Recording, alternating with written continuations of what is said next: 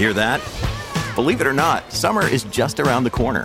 Luckily, Armorall, America's most trusted auto appearance brand, has what your car needs to get that perfect summer shine. Plus, now through May 31st, we'll give you $5 for every 20 you spend on Armorall products.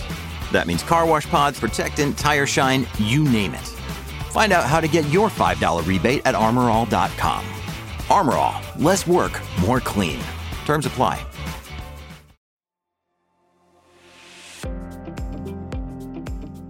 Io sono Marino Longoni e questo è l'Italia Oggi, il podcast che riprende le migliori notizie del quotidiano Italia Oggi.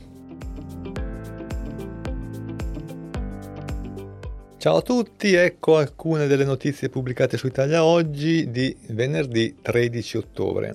L'apertura del giornale è dedicata ancora al fisco, o meglio alle grandi manovre che in materia fiscale si stanno preparando tra decreti legge, legge di bilancio, attuazione della riforma tributaria, sono numerosi gli interventi anche abbastanza importanti che si stanno mettendo a punto in questi giorni, dalla riforma del calendario fiscale alla via libera sulla minimum tax per le multinazionali, dalla revisione delle tax expenditure agli acconti a rate.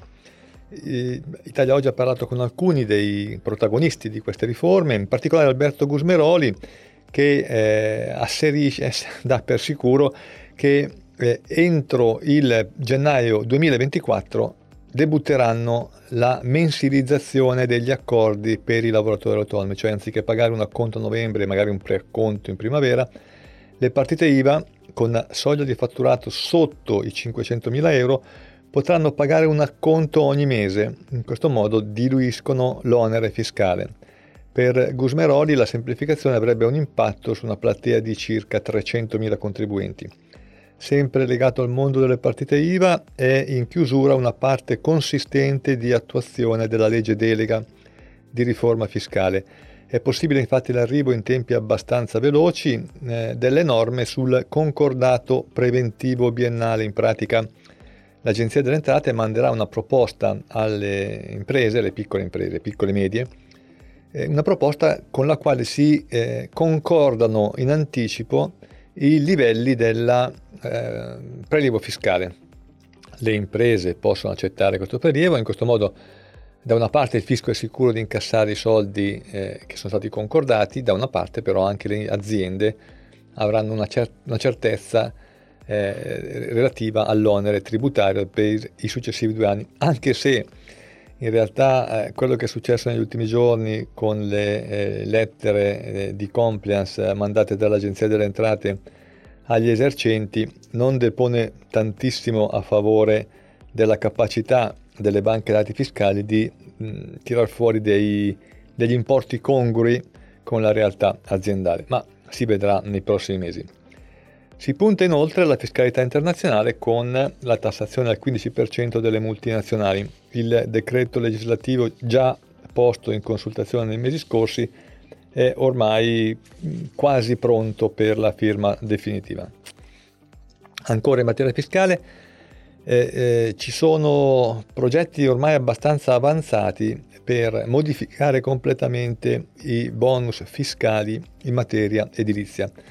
Eh, ce ne parla, ne parla Italia Oggi il ministro dell'Ambiente Gilberto Picchetto Frattin, eh, che fa riferimento soprattutto alla direttiva europea che pone eh, termini e condizioni stringenti per quanto riguarda la, eh, il miglioramento energetico degli edifici. Naturalmente è un uh, percorso che non si può fare, i privati non, non potranno mai riuscire a fare senza l'intervento dello Stato ed ecco che si stanno studiando, si stanno mettendo a punto le misure eh, statali per aiutare i cittadini, i contribuenti, i proprietari a, a fare queste opere eh, senza dover essere sommersi ai debiti. Eh, tra le misure più importanti, eh, le, le, unità immobiliari soggette alle direttive eh, Case Green eh, saranno distribuite nella, nella loro, nell'esecuzione dei lavori nei prossimi dieci anni. Saranno ammessi sia interventi singoli che di riqualificazione energetica profonda, cioè interventi semplici eh, che però danno dei risultati in termini appunto di qualificazione energetica, che anche interventi di ristrutturazione veri e propri che mm, magari coinvolgono anche l'aspetto non soltanto energetico ma eh, relativo al, all'antisismica.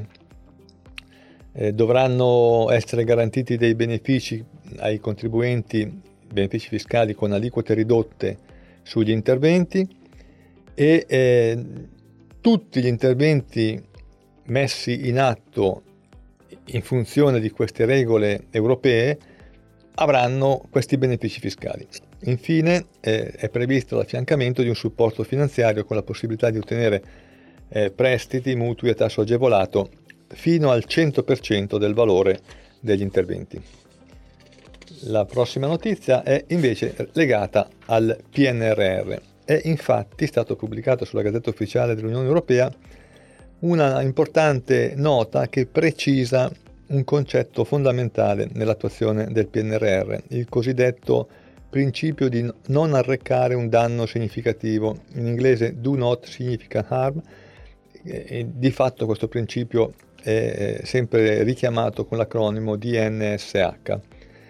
La, questo provvedimento eh, specifica cosa significa l'applicazione di questo principio nell'attuazione del PNRR e la precisazione più importante è che eh, nell'applicazione del, del piano di ripresa e resilienza questo principio va applicato sia alle riforme sia agli investimenti. Il eh, danno significativo è definito secondo sei diversi obiettivi ambientali. Primo, la mitigazione dei cambiamenti climatici e quindi gli interventi devono comportare una riduzione delle emissioni dei, dei gas a effetto serra. Secondo, l'adattamento ai cambiamenti climatici e quindi gli interventi non devono peggiorare gli effetti negativi del clima. Terzo, l'uso sostenibile e la qualità delle acque e delle risorse marine e anche qui occorre che ci sia un miglioramento e non un peggioramento.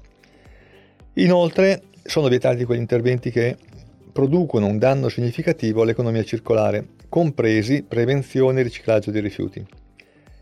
E poi ancora, se un'attività reca un danno significativo alla prevenzione e alla riduzione dell'inquinamento, comportando un aumento significativo delle emissioni e sostanze inquinanti, naturalmente non è ammessa. Infine, non bisogna nuocere in misura significativa alla buona condizione e alla resilienza degli ecosistemi e alla conservazione degli habitat e, degli habitat e delle specie.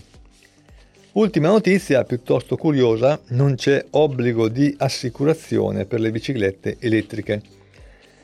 La notizia arriva da una sentenza della Corte di Giustizia europea che, eh, sentenziando su un caso concreto successo in Belgio, ha deciso che eh, queste, questi strumenti di, di, locomozione non sono dei veicoli e quindi non è obbligatorio, eh, non è obbligatoria l'assicurazione. Attenzione, non facciamoci prendere da facili entusiasmi perché le condizioni perché questi, questi mezzi non siano dei veicoli sono abbastanza stringenti e quasi mai rispettati, almeno in Italia. Infatti, una bici ad assistenza elettrica può accelerare, eh, non può accelerare senza pedalare e non può superare i 20 km all'ora.